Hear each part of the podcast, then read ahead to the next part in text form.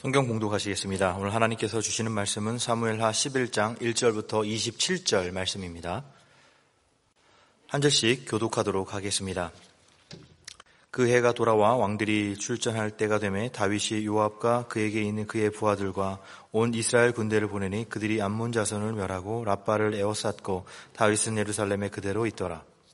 그때 다윗이 그의 침상에서 일어나 왕궁 옥상에서 거닐다가 그곳에서 보니 한 여인이 목욕을 하는데 심히 아름다워 보이는지라 다윗이 사람을 보내 그 여인을 알아보게 하였더니 그가 아뢰되 그는 엘리암의 딸이요 햇사람 우리아의 아내 바세바가 아니니까 하니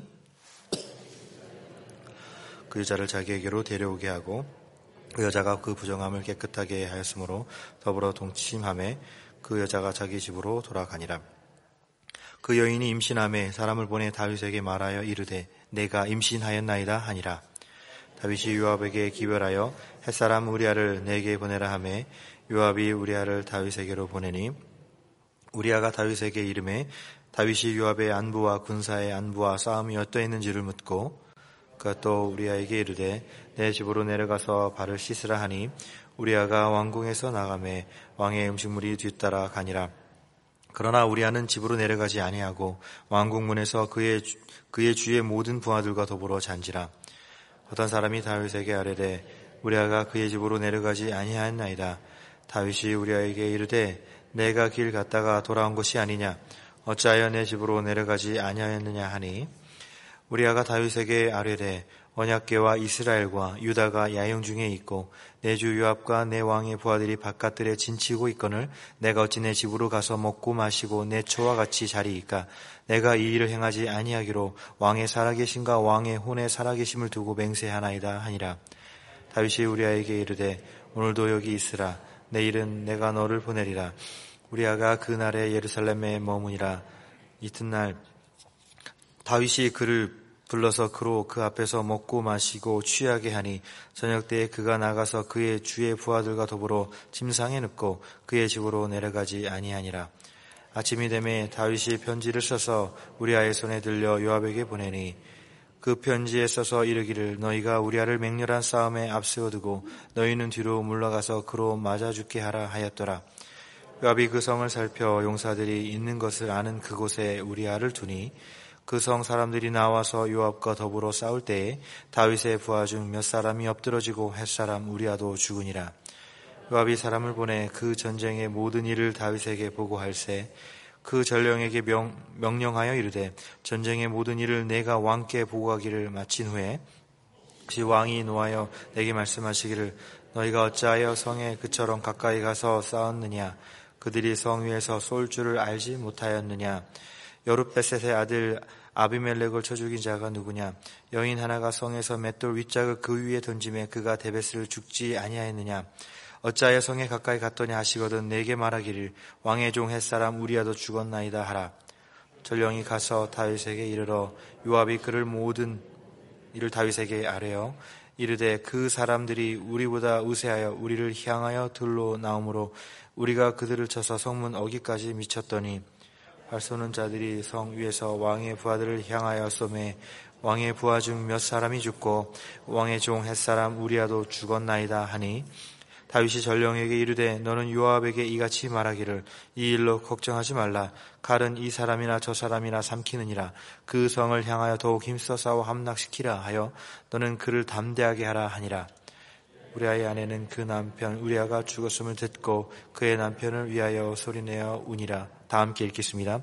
그 장례를 마침에 다윗이 사람을 보내 그를 왕궁으로 데려오니 그가 그의 아내가 되어 그에게 아들을 낳으니라. 다윗이 행한 그 일이 여호와 보시기에 악하였더라. 아멘. 어, 사무엘상 17장을 보게 되면 골리앗을 이긴 다윗을 만날 수 있었습니다. 그런데 오늘 본 말씀 사무엘하 11장을 보게 되면 골리앗이 되어버린 다윗을 만나게 됩니다. 아무 힘이 없던 목동 다윗이 이제는 무소불위의 힘을 가진 절대 군주 왕이 되어버린 것입니다. 원하는 것은 다 가질 수 있고 원하는 것은 다 할 수 있는 엄청난 권력의 정점에 다윗이 서게 된 것입니다. 성도 여러분, 솔직히 우리는 내 마음대로 되지 않을 때 그때 시험에 빠졌다 이렇게 말을 많이 합니다만 내 마음대로 될 때 더 큰 시험일 수 있다는 것을 경계하는 사람들은 사실 별로 없습니다. 잔인하고 추한 골리앗을 무너뜨린 다윗이 오늘 본문을 보게 되면 부드럽고 아름다운 바세베 앞에 형편없이 무너지는 모습을 보게 됩니다. 이것을 통해서 여러분과 제가 깨달아야 되는 것은 사람이 약하고 낮을 때보다 오히려 강하고 높아졌을 때가 더 위험한 순간이요. 광야도 위험한 장소이지만 광야보다 더 위험한 장소는 오히려 왕궁일 수 있다는 것을 우리가 깊이 경각심을 가져야 되는 것입니다. 그러나 안타깝게도 다윗은 그런 경각심을 갖지 않았습니다. 왕이 돼서 모든 전쟁에 다 참전해야 되는 것은 아니지만 어찌된 영문인지 일절을 보니까 다윗은 전쟁터에 나가 있지 않고 왕궁에 남아 있었습니다. 무엇인가 좋지 않은 일이 벌어질 것 같은 예감을 우리에게 전달하는 것이죠. 아, 그리고 다윗은 더구나 낮잠까지 잤습니다. 그 저녁 무렵에 잠에서 깨어서 왕궁을 거닐고 있을 때입니다. 그때 한 여인이 목욕을 하고 있는 것이 눈에 들어왔습니다. 아, 그런데 왜 바세바는 왕궁에서 눈으로 볼 수 있는 지척거리에서 목욕을 하고 있었을까요? 몸가짐이 부주의한 이 바세바를 우연히 다윗이 본 것일까요? 어떤 주석가는 어떻게 이해를 하냐면 이 바세바는 정치적 야망이 있었기 때문에 의도적으로 다윗을 유혹한 것이다 이렇게 이야기를 했는데 저도 상당히 일리가 있는 견해라고 생각됩니다. 이 바세바가 벗은 몸을 보여주는 목욕행위가 우발적이었든지 아니면 의도적이었든지 간에 다윗은 그 바세바를 한동안 훔쳐 보았습니다. 그런데 다윗이 얼마나 시력이 좋았는지 그 여인이 참으로 아름답다는 것을 보았다는 것이죠. 차라리 다윗이 눈이 이삭처럼 안 좋았으면 좋았을 텐데 갖고 있는 장점 때문에 오히려 모든 문제가 시작됐다는 것은 참 아이러니합니다. 아, 사무엘상 17장에서 아, 골리앗의 육중한 몸을 보고도 거기에 사로잡히지 않았던 이 다윗이 여기에서는 바세바의 벗은 몸에 완전히 사로잡히고 말았습니다. 아, 그래서 이 바세바의 벗은 몸을 본 것이 다윗의 범죄와 타락 그리고 다윗 가문과 다윗 왕조의 쇠락으로 이어지는 첫 번째 시발점이 됐다는 것에 대해서 우리는 작은 죄를 가볍게 여길 수 없다는 교훈을 우리가 얻어야만 되는 것입니다.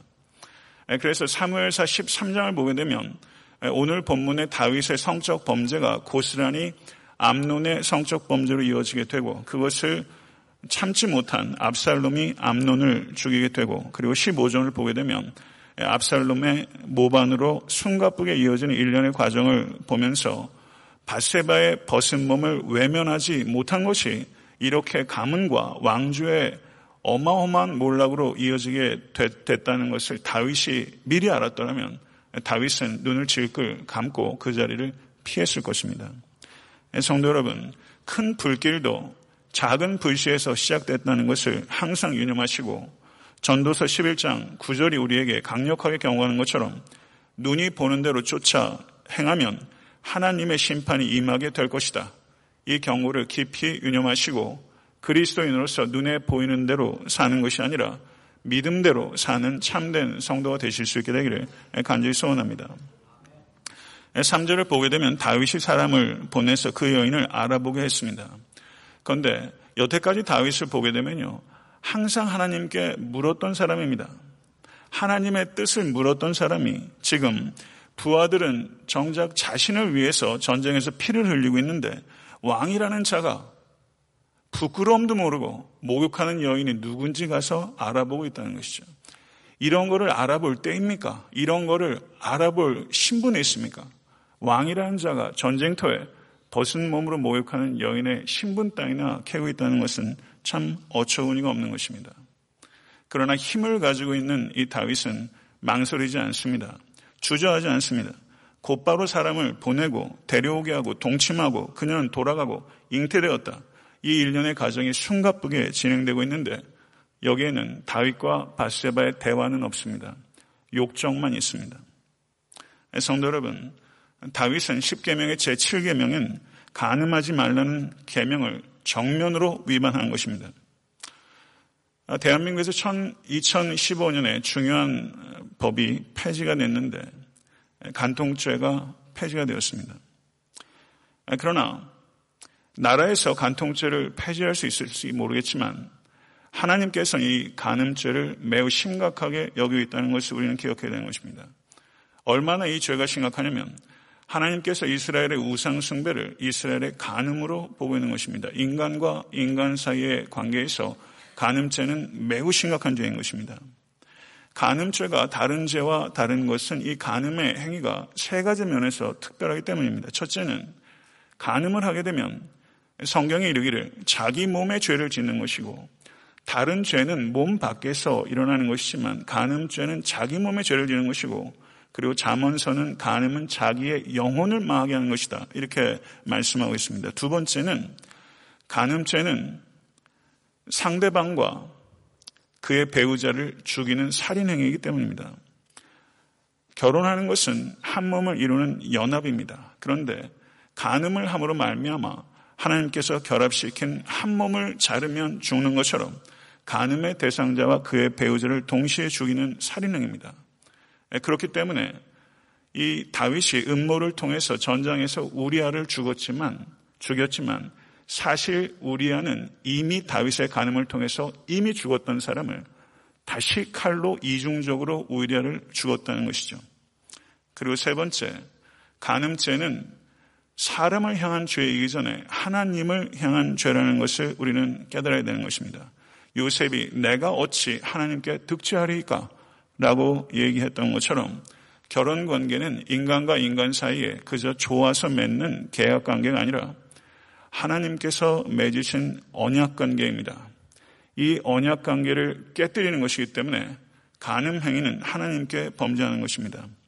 성도 여러분, 성적 관계는 결혼이라는 언약의 테두리 안에서 남자와 여자 사이에 이루, 어지는 하나님께서 주신 선물입니다. 성적 관계는 배우자 서로 간에 저를 한번 따라 하시죠. 나는 온전히 영원히 그리고 오로지 당신의 것입니다. 부부간에 이루어지는 하나님의 선물로서의 성적 관계는 이 고백이 들어갈 때 의미가 있는 것입니다. 나는 온전히 영원히 그리고 오로지 당신의 것입니다. 헌신과 연합의 의사가 없이 이루어지는 모든 성적 관계는 성적 범죄입니다. S.S. 루이스는 결혼이라는 언약 관계를 벗어난 성적 관계는 삼키고 소화할 뜻이 없이 입으로 음식에 맛만 보고 내뱉는 행위와 같다. 매우 신랄하게 비판하고 있는 것이죠. 전 지난주에 두 가지 일로 충격을 받았습니다.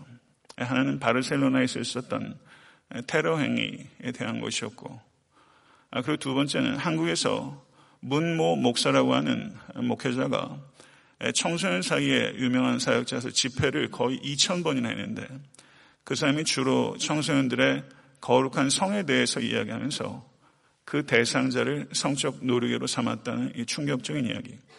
그러나 이런 이야기들이 끊임없이 들려오면서 이젠 사실 충격적이지도 않고 그저 참담하게 이를 데 없습니다. 성도 여러분, 우린 정직하게 우리에게 되돌, 우리를 되돌아봐야 될 필요가 있습니다. 기회가 없어서 짓지 못한 이 은밀한 음욕의 죄, 여러분에게는 없으십니까? 만약에 음욕 가운데 사로잡혀 계신 분이 계시다면 성도 여러분 오늘 이 아침에 그 음욕을 이길 수 있는 계기를 얻으실 수 있게 간절히 바랍니다. 감각보다 하나님을 더 기뻐할 때 음욕을 이길 수 있습니다. 음욕은 의지로 이길 수 없습니다. 음 거룩하신 하나님을 더 기뻐할 때 음욕을 이길 수 있게 되는 것입니다. 모쪼록 감각에 순종하지 마시고 말씀에 순종하시는 모든 권속 되실 수 있게 되기를 간절히 소원합니다. 5절을 보게 되면요. 바세바가 다윗에게 전가를 넣습니다. 내가 임신하였나이다. 다윗이 얼마나 놀랐겠어요. 여기에는 어떠한 요구도 협박도 없습니다. 단순하게 내가 임신하였나이다. 거기에는 모종의 조처를 기다리겠나이다. 이런 뜻이죠. 그렇다면 아까 말씀드린 대로 이 바세바가 벗은 몸으로 모욕하는 것이 우연한 것이었는가 의도적이었는 것인가 라고 생각하게 되면 다윗과 바세바의 성적 관계가 강제된 것인가 합의된 것인가에 대한 이야기를 생각할 수 있죠. 만약에 강제된 것이라면 이 바세바가 내가 임신하였나이다 말한 것은 제발 나를 이 상황에서 구조해 달라는 요청이고 만약에 의도된 것이라면 의도해서 정치적인 야망을 가진 바세바가 다윗에게 접근했다면 이런 경우에 임신하면 이건 승리의 외침이죠. 내가 임신하였나이다. 사극에 많이 있잖아요. 후궁이 애 가지면 어떻게 되는지 아시죠? 만약에 이것이 의도된 것이라면 이것은 바세바가 승리의 외침을 부른 것입니다. 그러면 여기에서 중요한 선택이 있는 것이죠. 과연 다윗은 이와 같은 상황 속에서 어떤 선택을 할 것인가? 이것은 매우 중요합니다. 여러분도 실수하고 저도 실수합니다. 실수했을 때 그것을 돌이킬 수 있는가? 아니면 더 악한 상황으로 어리석게 끌고 갈 것인가? 여기서 만약에 다윗이 하나님께 회개하고 그리고 우리아에게 정직하게 사죄하고 그리고 백관들에게 모든 상황을 알리고 이 상황을 정면 돌파할 것인가? 아니면 권력을 가지고 이것을 은닉할 것인가? 성도 여러분이라면 이런 상황에서 어떻게 하시겠습니까? 이게 쉬운 결정이겠습니까? 성 어거스틴이 매우 중요한 말을 했습니다. 뭐라고 말했냐면요. 악한 행위를 고백하는 것이 선한 행위의 시작이다. 악한 행위를 고백하는 것이 선한 행위의 시작이다. 그런데 안타깝게도 이 다윗은 악한 행위를 고백하는 대신에 그 악한 행위를 은닉하기 위해서 더 큰 악을 행하기로 결정했습니다. 그리고 다윗은 매우 기민하고 신속한 것이 그의 장점이었는데 그는 선을 행할 때도 기민하고 신속했지만 악을 행할 때도 기민하고 신속합니다. 그래서 요압에게 기별해서 햇사람 우리에게 휴가를 줄 것을 명령합니다. 그랬더니 7절을 보세요. 다윗이 우리에게 뭐라고 말하냐면 요압의 안부와 군사의 안부와 싸움의 안부를 물었습니다. 싸움의 어떠한 것을 물었는데 성경 원어는 똑같아요. 안부로 번역된 성경 원어가 아이러니컬하게 샬롬입니다. 세 번이나 평화를 물었어요. 다윗은 지금 속에 평화가 없습니다. 속에 완전히 꿍꿍이가 있는데 세 번이나 샬롬을 외치는 것은 다윗은 이미 연기자인 것입니다. 8절을 보게 되면 다윗이 우리에게 내 집으로 내려가서 발을 씻으라 이렇게 권합니다. 이것은 완곡하게 아내와 잠자리를 가지라고 군왕이 격려하고 있는 것입니다. 내려가라. 그런데 구절을 보게 되면 우리아가 내려가지 않았더라. 모든 것을 자기 마음대로 할 수 있는 다윗이 원했던 건 한 가지입니다. 우리아가 내려가는 것이었습니다. 그러나 역설적으로 다윗이 할 수 없는 한 가지도 우리아가 내려가도록 하는 것이었어요. 참 아이러니하죠. 우리아가 내려가지 않게 됐다는 것을 다윗이 알았을 때 다윗이 우리아를 불러서 그 이유를 물었더니 우리아가 11절부터 이렇게 이야기를 합니다. 언약계와 이스라엘과 유다가 야영 중에 있고 내 주 요압과 내 왕의 부하들이 밖에 들에 진치고 있거늘 내가 어찌 내 집으로 가서 먹고 마시고 내 처와 잠자리를 갖겠나이까 내가 이 일을 행하지 아니하기로 왕의 살아계심과 왕의 혼의 살아계심을 두고 맹세하나이다. 사무엘상 17장에서 영적으로 메말라 버린 사울 앞에서 얘기했던 다윗의 모습을 우리는 여기서 우리아를 통해서 보게 되는 것이죠. 이 우리아의 질문은 야외께서 지금 진중에 계시는데 왕께서는 어찌 왕궁에서 빈둥거리고 계시나이까? 우리아의 질문은 단순한 질문으로 끝나는 것이 아니라 왕을 향한 은밀한 질책이 그 안에 있는 것입니다. 우리아는요, 충성됩니다. 전쟁 중에 부부관계를 하는 것이 적절하지 않다고 거절하는 것이고 그리고 먹는 것과 마시는 것과 눕는 것도 왕에게 후히 배려받고 있는데 그것에 대해서 거절하고 있는 것입니다. 왜냐하면 전쟁터에서 온갖 위험을 무릅쓰고 싸우고 있는 전우들의 위험을 생각할 때 나에게 주어지는 이 모든 특혜를 이 우리아는 결코 받을 수 없었기 때문입니다. 그런데 다윗은 포기하지 않습니다. 저는 여기서 다윗의 모습을 보면서 마치 삼킬 차를 찾는 사자와 같은 마귀와 같은 모습을 이 다윗에서 보게 됩니다. 12절과 13절을 보게 되면 이 다윗이 이 우리아를 어떻게 허물고 있는가? 오늘도 여기 있으라. 내일은 내가 너를 보내리라. 오늘도 여기 있으라. 그리고 왕이, 왕이 억지로 우리아를 먹고 마시고 취하게 합니다. 술로 우리아의 부부관계를 유도한 것입니다. 다윗은 이날 취하지 않았습니다. 우리아는 취했습니다. 그러나 취한 우리아도 그날도 아내에게도 내려가지 않았습니다. 한 구약학자가 이렇게 표현했습니다. 술 취하지 않은 다윗보다 술 취한 우리아가 경건합니다. 술 취하지 않은 다윗보다 술 취한 우리아가 경건합니다. 성도 여러분, 경건에 힘쓰고 계십니까? 근데 경건한 사람들이 언제 무너지는지 아십니까? 하루만 더 할 때 무너집니다. 오늘만 더 머물라. 그때 무너지는 것을 우리는 생각해야 됩니다. 그러나 우리아는 하루만 더해 무너지지 않았습니다. 저는 끝까지 견고했습니다. 우리아의 이름의 뜻이 무엇인지 아십니까? 우리아는 햇사람입니다. 이방인입니다. 그런데 우리아의 이름의 뜻은 여호와는 빛이시다. 여호와는 빛이시다. 어떻게 해서든 자신이 가늠하고 그리고 아이를 갖게 된 것은 다윗은 지금 그 아이에 대한 책임도 회피하고 있는 것입니다. 책임을 회피하려고 하는 이 다윗과 강제로 술을 마시게 돼서 취한 상태에서도 책임을 끝까지 감당하려고 하는 이 충성된 우리아가 극적으로 대조가 되고 있는 것이죠. 이 7장에서 하나님으로부터 이 다윗은 언약을 받았습니다. 다윗아, 내가 나의 집을 짓겠느냐?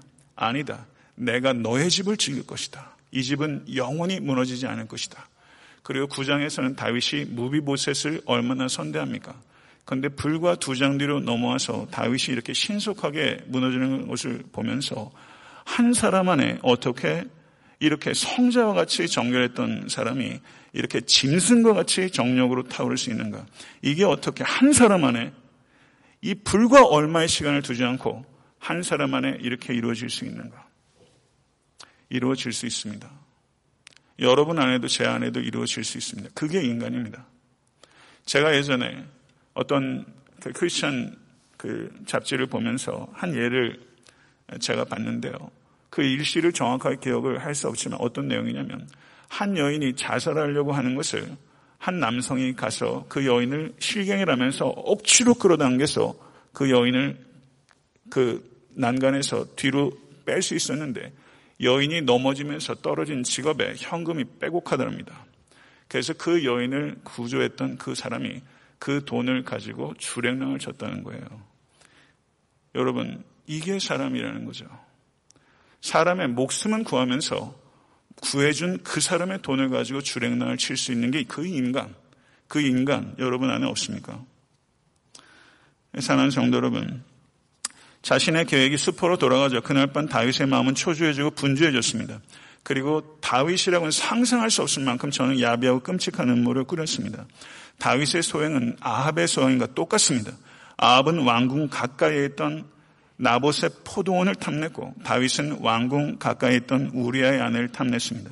나봇과 우리아를 교묘한 방법으로 편지를 보내서 죽이도록 교사했습니다. 그리고 나봇과 아, 우리아가 죽었을 때 아합은 포도원을 그리고 다윗은 우리아의 포도원이었던 바세바를 빼앗아 버렸습니다. 다윗은 아합이 되어버린 것입니다.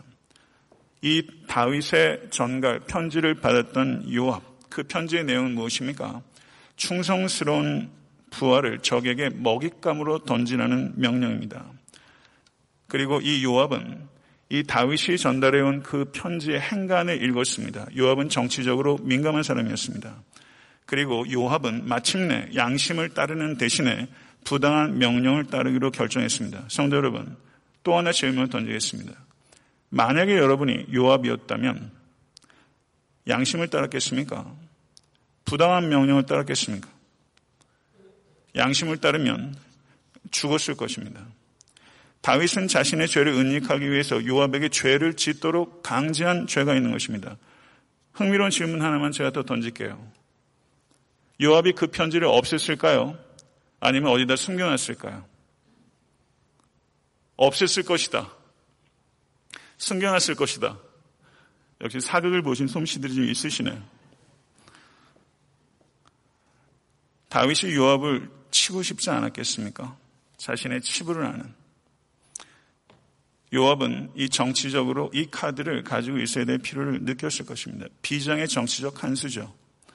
요압은 우리아를 죽이기 위해서 몇 사람의 무고한 수화조차 눈물을 머금고 죽음으로 내몰 수밖에 없었습니다. 다윗이 죽인 것은 우리아만 죽인 게 아닙니다. 그때까지 충성스럽게 다윗을 따랐던 용장 요압도 죽인 것입니다. 다윗을 믿고 따르던 요압은 그날 이후로 다윗을 경멸하고 불신하는 요압이 그날 태어난 것입니다. 그래서 요압이 먼 훗날 바로 바세바에서 태어난 솔로몬에게 왕위를 넘기는 다윗의 뜻을 거역하고 모반에 동참했다가 저가 죽임을 당하게 된 그 반역의 씨앗 그것은 바로 그날 땅에 심긴 것입니다. 다른 사람의 죄를 감추기 위해서 다른 이들에게 죄를 짓도록 하고 그리고 자신을 따르는 정직한 충성된 용장에게 자신의 수화를 죽이도록 그 군인에게 수치를 강한 것 그리고 자신의 간음죄를 가리기 위해서 살인죄를 주저하지도 두려워하지도 않는 냉혈의 군주가 되어버린 것입니다. 성도 여러분, 하나님을 떠난 인간이 얼마나 지성이 그리고 양심이 순식간에 오염될 수 있는가? 얼마나 무섭게 변질될 수 있는가? 이것을 다윗을 통해서 우리는 경각심을 가져야 되는 것입니다. 다윗이 지은 죄는 10계명 중에 제6계명입니다. 살인하지 말라는 죄를 지었습니다. 10계명 중에 이 6계명에 대해서 많은 사람들이 크게 관심을 갖지 않습니다. 왜냐하면 살인할 그런 사항들이 거의 없다고 생각하기 때문입니다. 그것은 미흡한 것입니다. 살인한다는 것을 문자적으로만 생각하기 때문입니다. 사람을 죽이는 것은 칼과 창으로만 죽이는 것이 아닙니다. 자신의 지위나 돈이나 권력이나 말로 사람을 더 혹독하게 죽일 수 있다는 것을 우리는 기억해야 되는 것입니다. 외경을 보게 되면요. 집회서라는 어, 성경이 있습니다. 집회서 34장 21절에서 22절에 말씀하기를 가난한 사람에게는 빵 한 조각이 생명이며 그것을 빼앗는 것은 살인이다. 이웃의 살 길을 막는 것은 그를 죽이는 것이며 일꾼에게서 품삯을 빼앗는 것은 그의 피를 빨아먹는 것이다. 성도 여러분, 이민 생활 분주하게 살아오면서 내가 살고자 성도님 이런 경우 없으셨습니까? 다른 사람의 삶의 의욕을 저하시키고 그리고 꺾은 적 없으십니까? 있었을 것입니다. 저도 이런 적 있었을 것입니다. 깊이 생각하실 수 있게 되기를 간절히 바랍니다. 칼보다 무서운 것 말입니다. 말로 사람을 살리기도 하고 말로 사람을 죽이기도 합니다. 저 역시 예외가 아니었습니다. 목사가 된 이후에도 제 말에 다치는 사람 왜 없겠습니까? 인터넷에서 익명으로 악플다는 일들이 얼마나 심각한 사회 문제가 되고 있습니까? 인격 살인입니다. 성도 여러분, 자기의 이름을 밝히고 이야기할 수 없다면 이야기하지 마십시오. 그런 이야기는 들을 가치 없습니다. 교회도 그런 이야기는 듣지 않을 것입니다. 여러분도 교회든 밖에서 신앙, 사회생활을 하시든 자기의 이름을 가지고 이야기할 수 없다면 얘기하지 마십시오. 살인하지 말라는 계명을 우리는 보다 적극적으로 전환시켜야 될 책임이 있습니다. 이것은 타인의 생명을 죽이지 말라라는 것으로 더 나아가서 타인의 생명을 내 생명처럼 귀히 여기라는 뜻입니다. 타인의 생명을 진실로 내 생명처럼 여기신 적 있으십니까? 성도 여러분, 타인의 생명을 내 생명처럼 귀히 여기지 않는 한 이 땅에 살인은 멈추지 않습니다. 바르셀로나의 그 테러를 보면서 성도 여러분, 어떤 생각 하셨습니까? 진실로 이 땅에 타인의 생명을 내 생명처럼 귀히 여기는 그와 같은 일들이 어디에서 시작될 수 있습니까? 교회가 그렇게 할 수 없다면 누가 그렇게 하겠습니까? 여러분이 그렇게 안 하면 누가 그 일을 해야 됩니까? 목회자가 생명을 귀히 여기지 않으면 어찌 그렇게 할 수 있습니까? 목회자가 성도들을 정말 귀히 여깁니까? 그런 목회자 만나기 쉽습니까? 저는 이게 다 우리의 책임이요, 목사의 책임이요 교회의 책임을 생각합니다. 모쪼록 타인의 생명을 귀히 여기시는 그래야 변합니다.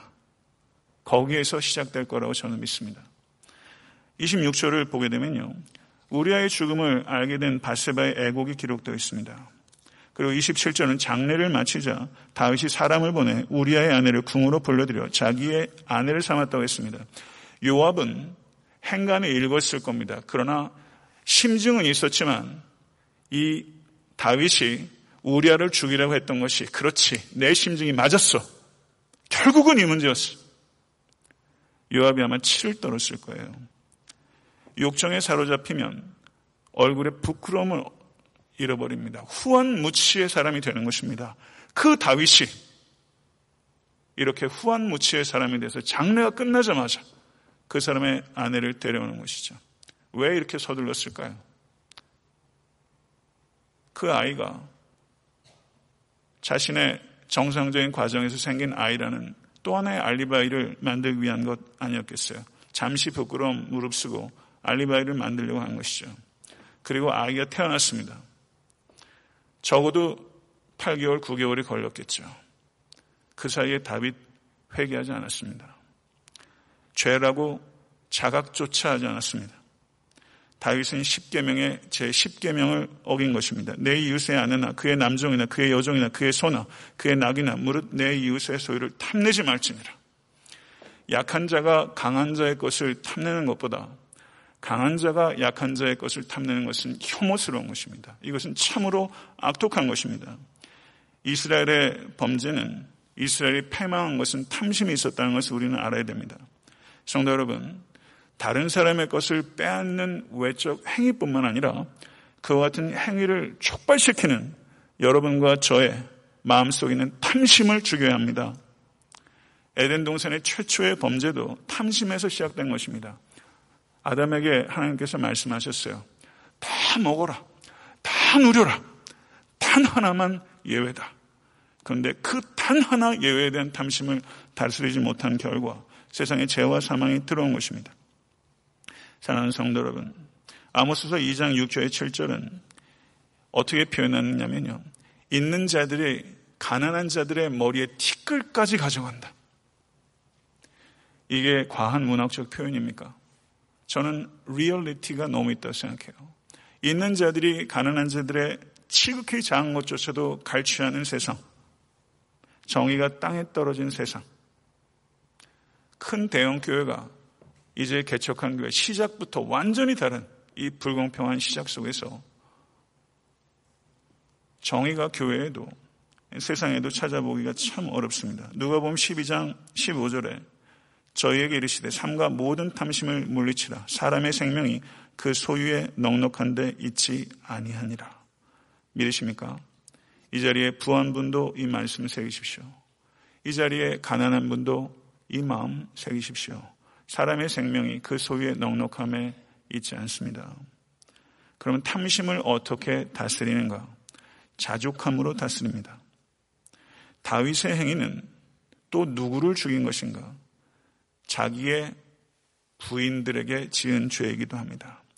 돈에 대한 탐심을 바로잡기 위해서 우리에게 필요한 것은 자족이라면 성적인 범죄를 저지르지 않기 위해서 우리에게 필요한 것 역시 자족입니다. 물질에 대해서도 내 아내와 남편에 대해서도 감사하는 마음이 없으면 범죄하게 되는 것입니다. 성도 여러분, 다윗은 이제 완전히 눈이 멀었습니다. 25절을 보게 되면요. 다윗이 전령을 요압에게 보내는데 거기에 뭐라고 말하냐면 이 일로 걱정하지 말라. 그런데 실제 성경 원어의 의미는요. 이 일을 악하게 보지 말라. 이런 뜻입니다. 장군 요압이요. 당신 다 알죠? 당신한테는 내가 사실대로 말했겠어. 이 일 악하게 보지 마시오. 나는 왕이요. 이 얘기 아닙니까? 이 일 악하게 보지 마시오. 그런데 27절 보세요. 다윗이 행한 그 일이 여호와의 보시기에 악하더라. 25절과 27절 불과 한 절을 사이에 두고 다윗이 이 일을 보는 시각과 여호와의 보는 시각이 천양지차 완전히 다르다는 것을 보여주고 있는 것이죠. 여러분은 어떻게 보고 계십니까? 다윗은 스스로 통제할 수 있는 힘, 다윗의 힘으로 거의 다 되는 것입니다. 스스로 통제할 수 있는 힘을 갖게 된 다윗이 역설적으로 통제가 안 되는 사람이 된 거예요. 그리고 도덕의 기준을 스스로 세운 것입니다. 이것이 다윗의 문제고 이것이 현대 사회의 문제입니다. 도덕의 기준을 인간이 세웁니다. 동성애의 문제가 그렇습니다. 도덕의 기준을 하나님께서 세우신 것을 받아들이지 않고 인간이 세우는 것입니다. 이것이 다윗의 문제고 이 시대의 문제입니다. 성도 여러분, 다윗이 표면적으로 지은 죄는 간음죄와 살인죄와 탐심입니다. 이 중에 저지른 죄 있으십니까? 그러나 이와 같은 표면적인 죄 이면에 있는 근원적인 죄 그것은 무엇인가? 그것은 17장에 반복되는 단어가 있어요. 그게 뭐냐면 11장 1절에 다윗이 이스라엘 군대를 보냈다. 3절에 다윗이 사람을 보내어 그 여인을 알아보게 했다. 4절에 다윗이 사람을 보내어 그 여인을 데려오도록 했다. 6절에 다윗이 요압에게 사람을 보내어 우리아를 내게 보내라고 했다. 27절 다윗이 사람을 보내어 우리아의 아내를 왕궁으로 데려와 자기의 아내를 삼았다. 보내고 보내고 보내고 보내고 또 보내는 다윗. 이게 뭘 얘기하겠어요? 다윗은 비신앙적이고 비인격적으로 힘을 사용하고 있다는 뜻입니다. 이 보낸다는 동사를 통해서 이 다윗의 자율적인 힘자랑, 왕노릇하는 것, 이것에 대해서 12장 1절을 보게 되면 여호와께서 나단을 다윗에게 보내시니라고 말하면서 다윗의 보내는 행동이 이제 끝이 납니다. 성도 여러분, 하나님 노릇을 하던 다윗의 탈선이 하나님의 개입으로 끝이 났습니다. 다윗이 범한 표면적인 죄들을 범하기는 쉽지 않습니다. 그러나 그의 표면적인 죄를 만드는 근원적인 죄, 내 삶에 내가 주인 노릇하는 것, 여기에서 예외적인 사람은 단연코 한 사람도 없습니다. 성도 여러분, 세상에서 아무리 도덕적인 사람이라 할지라도 하나님을 주인으로 모시지 않는 한 그 사람은 죄인에 불과한 것입니다. 죄는 도덕적인 용어가 아니라 영적인 용어인 것입니다. 성도 여러분, 오늘 말씀을 통해서 여러분과 저는 찾아야 합니다. 아직도 내가 내 삶에서 주인 노릇하는 것이 버젓이 있습니다. 그것을 오늘 내려놓아야 합니다. 내려놓으면 죽지 않습니다. 내려놓지 않기 때문에 죽을 고생하고 있는 것입니다. 내려놔야 될 것 내려놓으십시오. 주님만 붙잡으십시오. 성도 여러분, 주인 노릇 내려놓을 때 자유함이 찾아오고 기쁨이 찾아옵니다. 그리고 주님을 주인으로 삼을 때 그 주인이 여러분의 삶을 책임지실 것입니다. 캠벨 몰간 목사님이 이런 말을 했어요. 하나님의 주인 되심에 저항하는 자들은 다른 주인들의 압제를 받게 될 것이다. 할렐루야. 성도 여러분, 말씀을 맺겠습니다. 내 마음대로 할 수 있는 것이 많아질 때 더욱더 경각심을 갖는 겸손을 갖추십시오. 보이는 것이 아니라 보이지 않는 하나님께 부디 사로잡히십시오. 지금 여러분에게 유혹되어 오는 작은 죄를 가볍게 여기지 마십시오. 모쪼록 보이는 대로 살지 말고 믿음대로 사십시오. 감각을 따르지 말고 말씀을 따르실 수 있게 되기를 간절히 바랍니다. 악한 행위를 저지르셨다면 악한 행위를 고백하십시오. 그것이 선한 행위이기 때문입니다. 불의한 명령을 따르지 말고 의로운 믿음의 양심을 따라 살 수 있도록 하나님의 도우심을 구하십시오. 물질에 대해서도 성에 대해서도 불만족하고 계시다면 감사하는 마음으로 자족하십시오. 여러분의 지위나 돈이나 권력으로 타인을 억압하는 것은 살인행위와 진배 없습니다. 특별히 약한 자를 억압하는 것은 악독한 행위라고 말을 하고 있는 것을 경청하십시오. 모쪼록 더 나아가 타인의 생명을 내 생명처럼 귀히 여기고 아끼는 아름다운 공동체를 만들어가는 데 힘을 모아 주십시오. 자신이 주인 노릇하는 것 내려놓으십시다. 목회하면서 저도 주인 노릇 하지 않겠습니다.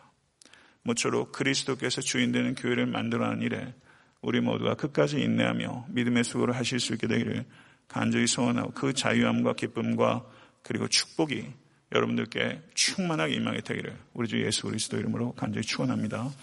기도하겠습니다.